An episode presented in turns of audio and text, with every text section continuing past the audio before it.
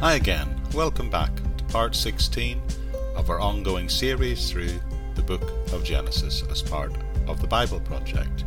And we've reached the point where we're reaching the very climax of the first creation story. I would remind you that the full transcript of all these talks is available in the podcast notes section on the audio version of the podcast website. And we're reaching the point where I believe what is being revealed to us is our responsibility. The fact that God wants us to take care of His creation and He wants us to do it wisely. And it's at this point in the text where we see Him begin to populate the earth with both plant and animals and the means by which we might do that. So let's pick up the text in Genesis chapter 1, verse 29 to 31. And it says this Then God said, I give you every seed bearing plant on the face of the whole earth, and every tree that has fruit with seed in it. They will be yours for food. And all the beasts of the earth, and all the birds in the sky, and all the creatures that move along the ground, everything that has the breath of light in it. I give you every green plant for food. And it was so. God saw all that he had made, and it was very good. And there was evening, and there was morning, the sixth day. So God creates and God declares that it is good. In fact, very good, the phrase is used here. However, things, of course, we will begin to see soon will go wrong, and we will experience the narrative of the fall of humanity and how he will be expelled from this perfect garden. But at the moment, this is the end of the sixth day. Now I want to quickly cover the seventh day, and that will take us into chapter 2. So we'll pick up there in Genesis chapter 2, reading verses 1 to 3, where it says, Thus the heavens and the earth were completed in all their vast array. By the seventh day God had finished the work he had been doing, and on the seventh day he rested from all his work. Then God blessed the seventh day and made it holy, because on it he rested from all the work of creating that he had done. So on the seventh day, we see the text telling us that God has finished his entire work of creation, both in the heavens and on the earth. And then we are told he rested. Now, the word translated rested just means to stop working. And then it tells us God blessed the seventh day and made it holy, which simply means he set it apart. He sanctified it by setting it apart and making it different from other days. And that, my friends, is the first creation story as told in the Bible. So, what I'd like to do now is just summarize that passage and try to answer a few questions that it might raise.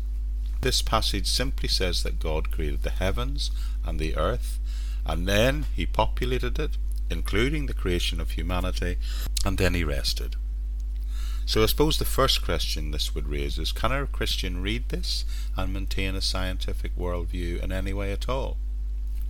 Now, the overarching view of science, I still believes, leaves a huge intellectual space for God, because science does not reveal the why, it only suggests the hypothesis of the how. The scientific perspective does not reveal a cause. The media would have you believe, particularly in Western Europe, that the whole scientific world has an atheistic worldview. But less than 50% of science graduates worldwide think that way. Science tells us a lot, but there's one thing that it can never do. It can never tell you the why. Scientific knowledge can explain how we are here, but never the why. The real question as human beings we need to ask is why were we created in the first place? I believe the Bible is teaching us here that God created us in His own image in order to make us free moral agents. So I'd like to come to the end of this section by pointing out why I believe that is what Genesis chapter 1 primarily teaches us. I believe the reason why God sovereignly created the heavens and the earth was to express His personality as a creator and to demonstrate that everything is under His control, that He is the God of all things, the Lord of the universe. And the Bible teaches that God created everything we see and experience by His Word, because His spoken Word were simply an expression of His personality. The Bible says repeatedly, He spoke and it came to be. The psalmist explained this by saying, By the word of the Lord the heavens were made, and the host of them by the breath of his mouth. He spoke, and it was done. He commanded, and it held fast. God created life and the universe by his word, and we are told that the God who sovereignly gave life and spoke life into being also is the God who redeems life. He changed darkness to light, chaos to order, and he will even change death to light, in order to demonstrate that God is the thought and the source of all life. And friends, this is really important because if God is truly the source of all life, who knows better how to direct our lives and guide our lives than the one who created us, the Father of us all? So maybe we should go to Him when we want to understand the meaning of life. Maybe we should turn to Him when we need to know how He can help us live this one life that He has given us. Therefore, I believe it's logical to believe that if we believe that He is the one who created us in the first place, then He is also the one who can recreate us, can redeem us for new life.